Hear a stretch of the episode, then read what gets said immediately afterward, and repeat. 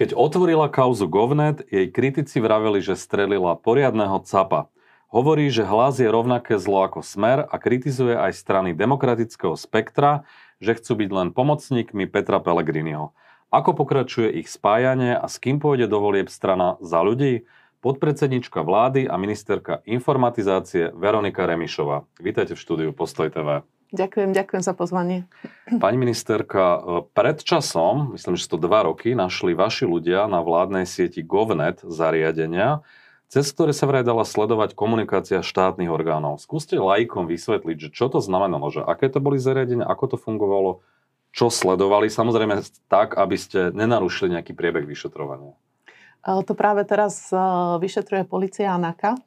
A je pravda, že teda som si vtedy užila strašne veľa, hlavne z Odrašiho a Pellegriniho.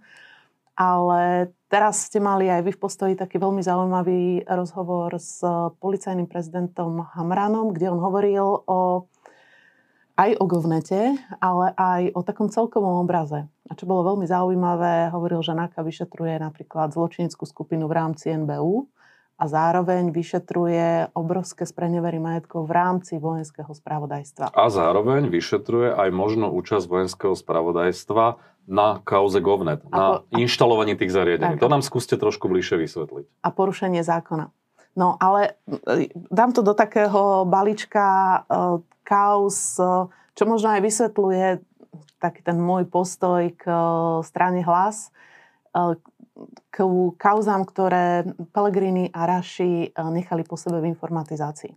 Lebo teraz často sa hovorí o Ficovi a o tom, aké Fico je zlo, ale v skutočnosti tie najväčšie kauzy, ktoré vôbec eh, Slovensko malo objemom peňazí, tak eh, sú kauzy v oblasti, buď v oblasti informatizácie, Raši Pellegrini, alebo potom nezabúdajme ani na žigu s tým najcennejším zdrevom. Hej? A ešte k tým... K tomu ešte... sa ešte dostaneme, ale skúsme sa ešte k, tomu, k tej kauze Govnet, lebo tie Rašiho a iné kauzy s tým asi bezprostredne nesúvisia. Tak skúsme sa teda vrátiť k tomu, že čo to boli teda za zariadenia a čo to vlastne monitorovalo? Uh, to, uh, to teraz vyšetruje policia, však uh-huh. o, tom hovoril aj, uh, o tom hovoril aj policajný prezident. A v tej súvislosti im práve podľa jeho vyjadrení e, robí aj, e, povedala by som, že veľké prieky NBU, e, ktorý dokonca na nich podal podnet na policajnú inšpekciu, čo je v zásade úplne absurdné, aby sa policajt nemohol oboznamovať s utajovanými skutočnosťami. A dokonca až do takej miery, a to teraz už hovorí aj pani prezidentka, aj predseda bránom bezpečnostného výboru, že na, na nejaké prekrytie tohto súboru kaus si dokonca vyfabulovali kauzu nejakej previerky Romana Mikulca, ktorý ju podľa zákona vôbec nepotrebuje, lebo ju má práve preto, že je minister. No ale skúste lajkom vysvetliť, že na čo vojenské spravodajstvo vlastne by dávalo nejaké zariadenie na monitorovanie vládnej siete, ak nie preto, že chce získavať informácie o vláde Igora Matoviča a Eduarda Hegera. To boli vaši predchodcovia. No, to, na toto vám e, odpovedia orgány činné v trestnom konaní a podľa tých vyjadrení pána policajného prezidenta myslím, že e, to bude e, že na tom intenzívne pracujú. Hovorím aj v súvislosti s ďalšími kauzami. A keď to vaši a, ľudia našli? Tak... Prepačte, ešte len áno. dopoviem k, vôbec, aby, aby ľudia mali, mali predstavu, že čo to znamená informatizácia mm-hmm. a tie kauzy, ktoré v nej boli, lebo to sa už bagatelizovalo sa to pri kauze Govnet a bagatelizuje sa to vlastne aj pri tých ostatných veciach, tak len vám tak zhrniem, že čo všetko, čoho súčasťou takého balíčka e, katastrof, ktoré sme tam našli, e, bola súčasťou aj táto kauza Govnet. No, keď sme prišli, tak e, ďalší taký veľký projekt, ktorý tam bol, dva utajené kyberprojekty. To znamená, že všetko prebiehalo v utajení, verejné obstarávanie, všetko v zásade e, preto, aby to nemohol žiadna verejná kontrola. Uh-huh. My sme e, iniciovali spoločne s Najvyšším kontrolným úradom kontrolu, uh-huh. ktorý zistil obrovské pochybenia, na základe čoho e, tieto projekty nebudú preplatené Európskou komisiou, čiže zatiahnu to ľudia, zatiahne to štátny rozpočet 50 miliónov eur a zistili také pochybenia ako manipulácia vo verejnom obstarávaní, ale poviem vám príklad, za likvidáciu jednej krabice od monitora si firma účtovala 400 eur. My to hodíme do koša do papierového odpadu. Mm. Za likvidáciu krabičky od káblika 70 eur. Čiže t- toto bola tá, tá miera toho, čo sa tam dialo. No to vojenské Ďalšie... spravodajstvo chcelo vedieť ako keby pozadie podmienky tých utajovaných projektov, okrem iného? Momentálne čak ani policajný prezident o tom nepovedal mm. viac, čiže ja mám o priebehu vyšetrovania, mm. mám mhm. len tie informácie, ktoré on vám povedal. Ja aspoň povedzte, že ako to našli tí ľudia, ako na to prišli. Povedal verejne, no bola to veľká akcia NAKY, mm. ktorí vlastne zariadenia zobrali a dali ich skúmať znalcom a teraz to vyšetrovanie prebieha. No a teda podľa toho, z toho rozhovoru, čo vieme, tak súvisiace vyšetrovania, respektíve policajný prezident hovoril, že zároveň vyšetrujú zločinskú skupinu v MBU a zároveň vyšetrujú za predchádzajúcej vlády veľké spreneveru majetkov alebo miliónové sprenevery majetkov. Ste mali podozrenia vtedy, keď sa to našlo, že by za tým mohla byť nejaká tajná služba, či už vojenská alebo civilná? Tak myslím, že v právnom štáte, kde fungujú právne mechanizmy, nie je možné, aby spravodajské služby ostali bez kontroly. A to sa ukazuje aj teraz, keď e, v podstate spravodajské služby bránia v tom, aby si vyšetrovateľia NAKY plnili úlohy, ktoré im vyplývajú zo zákona a podávajú na nich e, podnety na policajnú inšpekciu, teda podľa toho, čo hovoril policajný prezident. To znamená, že aj tu vidíme, že e, jednoducho ani spravodajské služby nemôžu ostať bez, eh, bez kontroly. To, no, čo je odpoveď funguje... na otázku, že to podozrenie nejaké tu bolo, keďže boli bez kontroly? Tak uh, fungovali tak ako všetko Zarašiho, Zarašiho Pelegriniho, to není žiadne tajomstvo. Tak oni neboli šéfovia tajných služieb. Uh, šéfom vojenského spravodajstva bol vtedy pán Balciar, ak si dobre spomínam. Čiže je, je tam naozaj podozrenie, že tu predchádzajúca vláda cez svojich nominantov chcela mať pod kontrolou aj vaše projekty? Logicky, keď sa nad tým zamýšľam. To si myslím, že ukážu výsledky vyšetrovania. U pána Balciara nie je žiadne tajomstvo. Teraz sa, sa rozoberali jeho e, neskutočné majetky aj v médiách. E, boli kauzy tunelovania vojenského spravodajstva. To bola známa kauza aj pán Suchodolinský, nebohy o tom hovoril. Čiže áno, keď niečo robíte v utajení, tak vtedy sa najlepšie kradne. Tieto dva utajené projekty, ktoré teraz budú platiť občania zo štátneho rozpočtu, žiadna verejná kontrola. Prekvapilo vás to, že sa našli tie zariadenia? Počítali ste s niečím takým, alebo predsa len to bol šok, že v roku 2020 niečo také je ešte možné? Myslím, že pri vláde Pellegriniho Rašiho vás neprekvapí nič to, čo, to, čomu sme my museli čeliť, eh, keď sme prišli, tak eh, eh, prvá vec po mesiaci nám napríklad horeli zariadenia. Že to boli tak staré kľúčové zariadenia štátu, ktoré zhoreli a my sme museli hľadať náhradné diely niekde, keďže to vybavenie bolo také staré, niekde po starých zásobách z pred desiatich rokoch uh, sme prosili firmy, či náhodou také zariadenia nemajú. Odtedy sme to dali do špičkového stavu. Druhá vec, ďalšie veci, ktoré sme našli. Teraz napríklad sme dostali pokutu. Obrovskú pokutu od Úradu pre verejné obstarávanie a dostali sme ju za e, tender, vlastne to ani nebol tender, to bolo na hulváta e, danie napriamo zákazky, keď Pellegrini bol e, podpredseda pre informatizáciu. Bez súťaže vyplatili súkromným firmám 10 miliónov eur a teraz my za to sme dostali pokutu a zase to zatiahnu občania Slovenskej republiky. Alebo uh, máte situáciu, a to pokladám za absolútnu nekompetentnosť, kedy v NASESE, uh, NASESE, šéf NASESu nemá bezpečnostnú previerku a nemôže sa uta- oboznamovať s, so skutočnosťami o napríklad ohrození štátnych sietí. A takto oni riadili informatizáciu. 80% v oblasti kybernetickej bezpečnosti sme prišli 80 procesov bolo v nesúlade so zákonom. Teraz sme to dali do poriadku. A ďalšie a ďalšie kauzy, jeden jediný projekt, keď len poviem, že ktorý tam to ešte Kažimír, keď teraz hovoríme o Kažimírovi, úplatkoch, krabiciach, šampanského, kozmetických taštičkách, na jednom projekte, kde do zákona dali veľmi jednoduchú vetičku, že štát musí zabezpečovať nejaké služby na, na matrikách, tak za to, že ste si takýto papier boli vybrať na matrike, tak štát za to zaplatil dodávateľovi za každý jeden tisíc eur. Vy ste zaplatili 2,50 za to, že ste ho dostali a štát dodávateľovi zaplatil 1000 eur. Čiže toto boli, a celý pro, projekt stal po 20 do 40 miliónov. Čiže toto boli, ten sme zrušili mimochodom. Čiže toto boli projekty alebo riadenie informatizácie za Rašiho a Pellegriniho. A v istom zmysle to je, uh, hovorím, že to je to, to, to, tá sofistikovaná, sofistikované vyciciavanie štátu.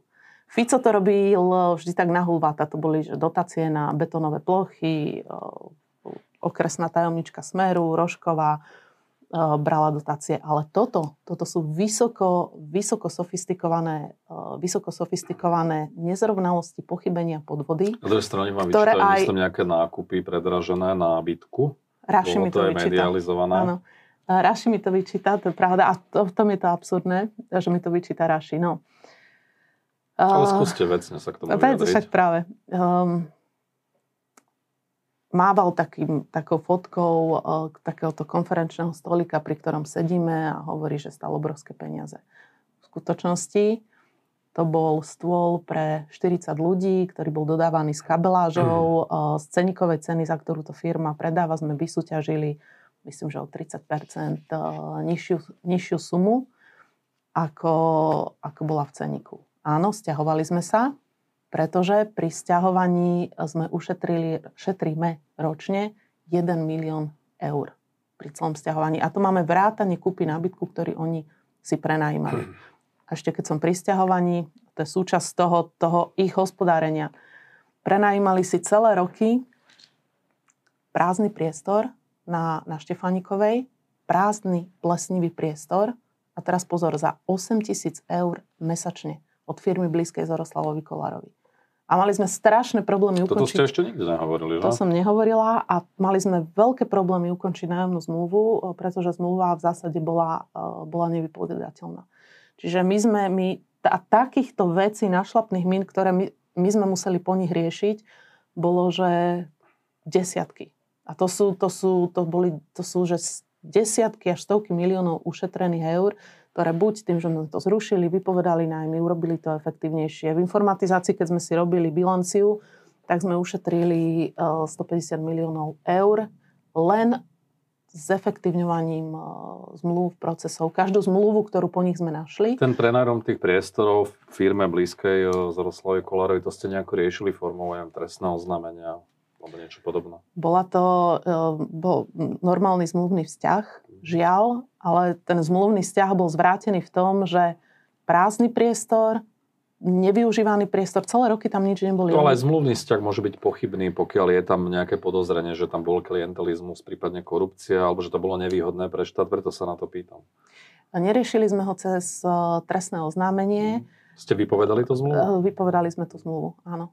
Čo, ale museli sme počkať, kým, uh, kým dobehne. Žiaľ. Aj sa nejako ozvala tá firma dotyčná Robili nám, robili nám dosť veľké problémy. Čo to znamená? Mm, tak mali sme s nimi naťahovačky, my sme to chceli vypovedať oveľa skôr, mm, takže sme sa s nimi, sme sa s nimi naťahovali. Nakoniec dohodli? Nakoniec ten nájom dobehol, dohodli sme sa, dohodli sme sa, ale tam boli ešte ďalšie priestory, ktoré oni využívali, takže stalo nás to veľmi veľa námahy. No tak toto bolo ale absurdita, že prenajímate si však to je ročne viac ako 100 tisíc eur. Prenajímate si prázdny priestor, kde nič nie je. Však to je absurdné. A čím to bolo zdôvodnené?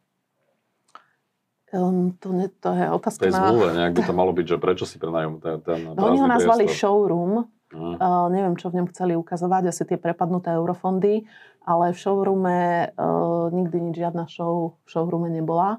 Jednoducho bol to prázdny priestor. A keď sme zistovali, či vôbec sa niekedy pre, využíval, nevyužíval sa v zásade nikdy. No. Vy ste eh, predčasom zverejnili status, eh, v ktorom ste napísali, že tri roky som terčom nenávistnej kampane zo strany Richarda Rašiho a jeho poskokov. Čo to znamená nenávistná kampaň a kto sú tie jeho poskokovia a prečo to možno robia? Tak to je mm, asistent pána Rašiho, ktorý, eh, ktorému Martin sme, Dorčák? Pán Dorčák, bývalý ktorému, novinár. Bývalý novinár, ktorému sme aj stopli peciferné odmeny, ktorému ale Raši priklepol uh, po prehratých voľbách. Čiže po Čo prehratých to znamená 5 koľko? 50 tisíc? Uh, to nech povie pán Dorčák, koľko mhm. mal odmeny, aj, Zlatý s, padák, aj s ďalšou asistentkou uh, pána Rašiho. No a odtedy, odtedy v zásade sa s nami súdia, ale však dobre. No, ale pán Dorčák uh, každý, snáď každý boží deň uh, zverejňuje, jednak sú to nenavisné videá, napríklad skáp, zomri, zhní, nech uh, Remišova zhnie. Ale druhá vec uh, sú to totálne klamstvá, ktoré zverejňujú.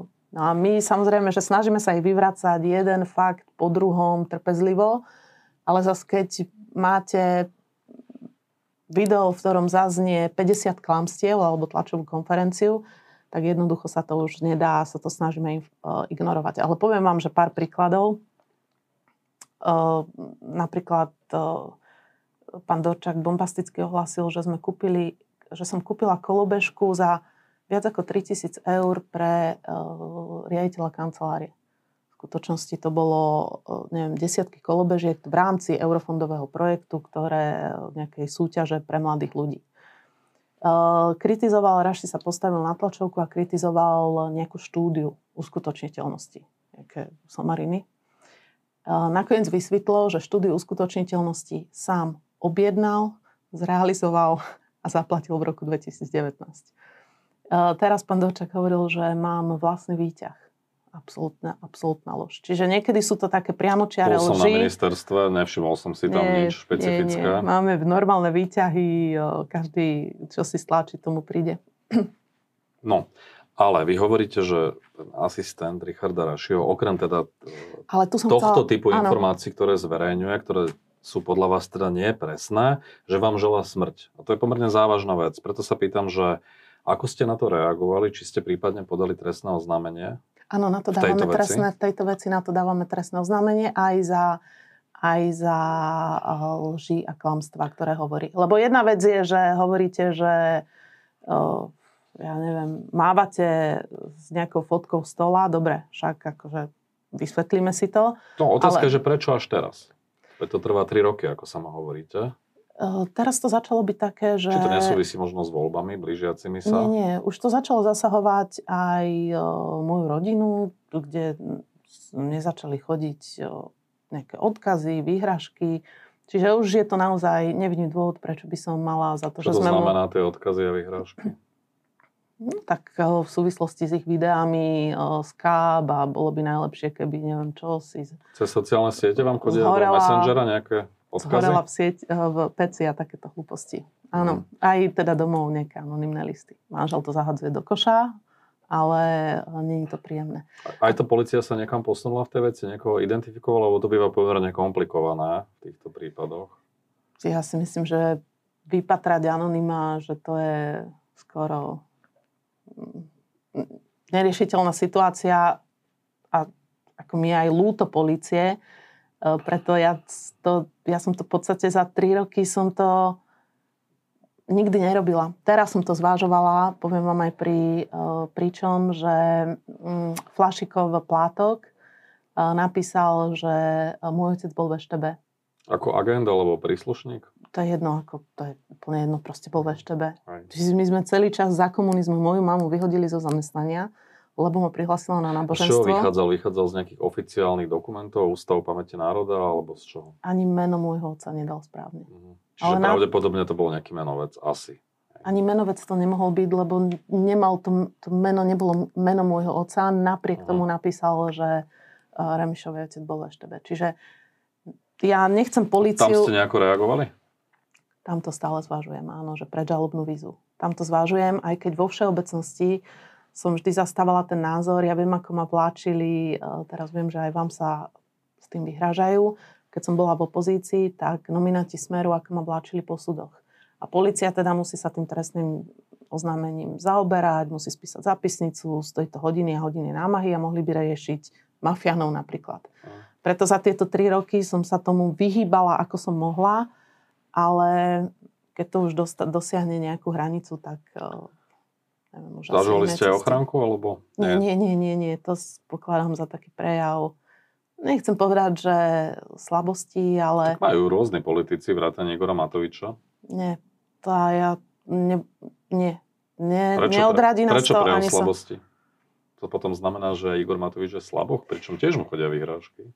Um, aj prezidentke chodia, aj dcerám, veď mnohí politici tomu čelia a majú ochránku. Hej, každý si to vyhodnotí vo svojom mm. vnútri ináč, ale aj za, keď som bola v opozícii, tak uh, a stávalo sa teda všeličo, tak aj keď som nebola v politike ešte, keď som písala len blogy, tak som si hovorila, že týmto sa človek nemôže dať predsa zastrašiť. A že aj to je prejav ukázať im, že my sa vás absolútne nebojíme, môžete si hovoriť, písať, vyhrážať sa čokoľvek, nás proste nezastrašíte. Vy ste ešte posledná vec e, k tomu, k tým asistentom Richarda Rašio. Vy ste povedali, že šikanujú zamestnancov aj ministerstvo infožiadosťami, mm-hmm. okrem iného, že zahlcujú, že dokonca úrad na ochranu alebo pre ochranu osobných údajov podal v tejto veci trestné oznámenie. To si máme ako predstaviť? Lebo však je legitímne podávať infožiadosti. Čo to znamená šikanu? Uh, to boli ja neviem, možno, že je normálne podávať, však akože každý, keď sa, to je normálna vec, ale keď ich začnete podávať, že v desiatkách, tak a úplné somariny, tak áno, tak to si myslím, že to je, to, ale však to je vidieť aj z jeho videí, aj z celého toho správania. A zamestnancov, to boli hromadné maily s odkrytými, odkrytými adresami, to bola prvá vec zamestnancov a druhá vec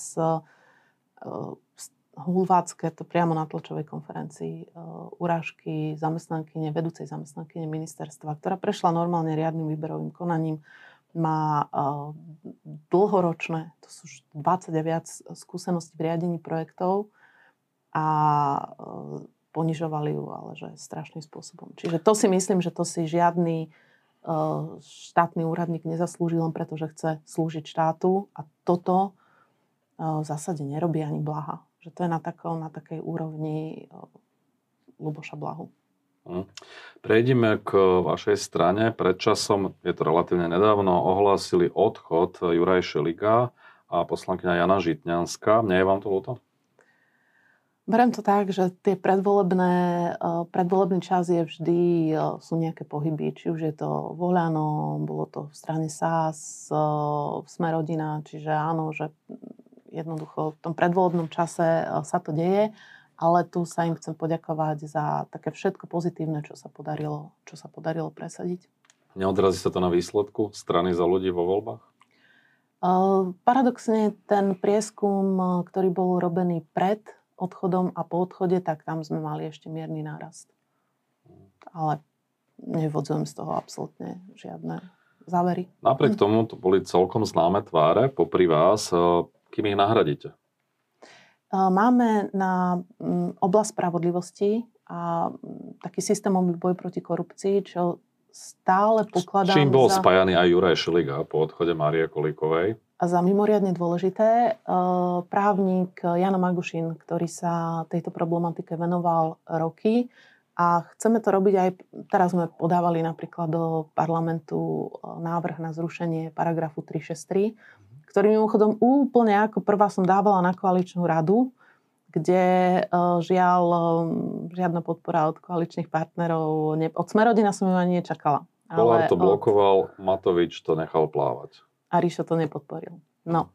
Uh, takže dávame ho do parlamentu. Je to posledná šanca, kedy pred voľbami, ktoré nevieme, ako dopadnú, kedy by sme sa mohli s touto otázkou vysporiadať a takisto aj systémové zmeny, e, návrh e, reformy prokuratúry, e, policajnej inšpekcie a tak ďalej. To je práve mhm. jeho agenda, ktorej sa venuje a ja som veľmi rada z, z takých dvoch dôvodov. Mladí ľudia, to znamená, že mladí ľudia, aby sa angažovali v politike. A druhá vec, toto bude veľká výzva po voľbách. To si myslím, že toto je skutočná hrozba keď sa pozrete na, na, na, na celý ten systém fungovania našich ľudí, a vy o tom veľmi často hovoríte, aj uh, máte rozhovory vlastne s, um, s spolupracujúcimi obvinenými, kde oni hovoria veci, ako fungoval tento štát, že človeku vlasy dúbkom stávajú. To nie sú, že, že pokutné praktiky. Ale keď vám povie niekto, že oligarcha mu dorovnáva plat, teraz myslím na Imreceho, mm. za to, že on vyberá tie správne IT projekty. A keď pri súdnom procese vyjde najavo, že systém, IT systém má hodnotu 9 miliónov, ale štát si ho kúpil za 54 miliónov a rozdávali sa odmeny v kozmetických taštičkách a fľašách od šampanského, to ako fungovalo, to, je, to, sú, to sú že sumy, ktoré by človek nezarobil ani keby žil 500 životov. A Rezník, čo teraz vyšlo najavo len mimochodom popri vyšetrovaniu v inej kauze, že niekto mu spláca, ani neviete, aké služby, že či to je že vytváranie pozitívneho obrazu vo verejnoprávnej televízii, alebo či to boli zákazky pre danú firmu, mu platí štúdium e, detí v zahraničí. Tak to ako sú hovorí, nepre, neprešla mu platba na prvýkrát. Neprešla Tak 5, platba. 5 rokov to skúšal iným spôsobom, ale trošku sme odbočili od témy. Čiže to si myslím, že bude, toto je, bude skutočná výzva pre v týchto voľbách, ako udržať uh, takú ten, tú dynamiku očisty spoločnosti od No a korupcie. tomu sa teraz práve dostávame, ste mi celkom nahrali, lebo veľa sa hovorí o spájaní demokratických síl, ktoré ste vy pred relatívne nedávnym časom označili za diskusie pri kávičke. Kam sa to pohlo? Ja som som to taký konzervatívny politik uh, v tom, že um, pokiaľ uh, neukončíte rokovania, nemá význam uh, zaťažovať ľudí nejakými detailami. Ale reálne naozaj prebiehajú rokovania? prebiehajú a aj sme videli, ako dopadlo príbeh Modrá koalícia. Takže určite takýmto... No, takýmto... myslím, že hospodárske noviny zverejnili, že ste stranu za ľudí ponúkali Mikulášovi Zurindovi. A toto už Čo by bolo celkom veľkorysé vzhľadom na to, ako dopadol. ako dopadlo. Hej, bolo by to odo mňa také milé, ale absolútne um, Čiže nič také? nerozumné gesto. Uh, a nechápem, ako to môže niekto v hospodárskych novinách napísať. A, a vôbec nie. My sme sa s Mikulášom Zurindom uh, rok a pol som sa nestretla. Ani, Ani teraz nikto- v tejto fáze. Ani, vôbec. ani v tejto fáze, ani nikto z našej strany sa s Mikulášom Zurindom nestretol. Takže... No a aká je teda pozícia za ľudí pri tom spájaní? Rokovania prebiehajú. Že, ako si to máme teda vysvetliť? Vy ste sa už vyjadrili, e, že do úvahy prichádza teoreticky Maďarské fórum Žolta Šimona, možno aj KDH.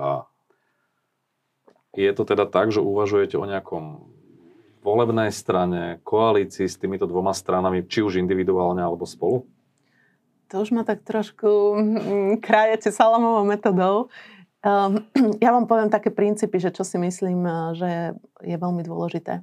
Ja nevidím význam v tom, aby uh, ako strana, keď sa k niekomu či už pridáme alebo budeme spolupracovať, aby sme uh, pomáhali niekomu, kto v konečnom dôsledku bude robiť len pomocníka Petra Pellegrinimu. No a To to, je znamená, pravdepodobne že- aj KDH, lebo oni ho nevylúčili. To je pravdepodobne aj KDH. Čiže že bude robiť pomocníka ľuďom, ktorí sa podielali na týchto kauzach, kde Slovensko prišlo o stovky miliónov eur. A ešte raz hovorím, Fico, to, bol, to, to bola klasika. To bola ten, ten starý typ uh, rozkrádačov štátu. Ale toto, to je sofistikované vyciciavanie štátu cez mimoriadne To komplikované hovorili, veci. Ale vrátim sa k tej salamovej metóde. to je to KDH business Miro- ste povedali, čo Áno. si o nich myslíte. To platí aj o Žoltovi Šimonovi. Žolt Šimon sa vyjadril, uh, však ja mu rozumiem, on hovorí, že keby, myslím, ak si dobre pamätám jeho rozhovor, uh, ktorý dal novinárom, bol, p- robilo by nám problém, keby uh, Pellegrini bol premiér, ale Mhm. keby bol súčasťou vlády, by nám to nerobilo problém. A tu sa vrátim ale k Belovi Bugarovi. História nás učí. Bela Bugár tiež hovoril, že ide v úvodzovkách kontrolovať SNS a mm, smer, čo je taký narratív aj v médiách, že bolo by dobre, keby tam boli demokratické strany, aby ich ukontrolovali. Ale to je absolútny, absolútny nezmysel. Čo ukontroloval Bela Bugár? Nič. Vražda novinára, praktiky pokračovali, rozkrádačky pokračovali, Brhel, IT, nič nezastavilo a most v podstate len sedel vo vláde. No. A... Ešte raz, Žolčimo nie, KDH nie, s Zurindom sa nestretávate. Vylúčovacou metodou nám zostávajú dve strany, ktoré prichádzajú do úvahy, a to sú demokrati, ktorí hovoria, že s hlasom nie, s výnimkou Rastislava Káčera, ale teda rozhoduje tam nejaký orgán o S tom. výnimkou, s výnimkou, ja som zaregistrovala od troch politikov, že pán Hlasu? Káčer, nie, od demokratov pán Káčer, pán Pardon. Kolár a ešte niekto to povedal. No, neviem, ale zostávajú Pán teda... Hirman. No. Hirman. Zostávajú demokratia Olano. Čiže čo urobíte?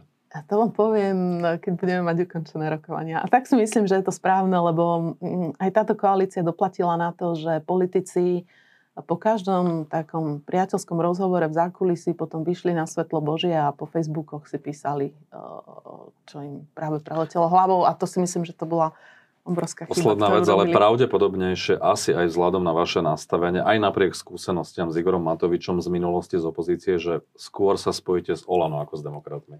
Skúsili ste to? Skúsil, no. ale hovorím, že keď budú ukončené rokovania... A to tak, bude kedy? Mm, chceli by sme to mať e, uzavreté do konca mája. Tak to si počkáme a uvidíme teda, ako to nakoniec dopadne. Ďakujem za rozhovor. Ďakujem, ďakujem za pozvanie. Všetko dobré prajem.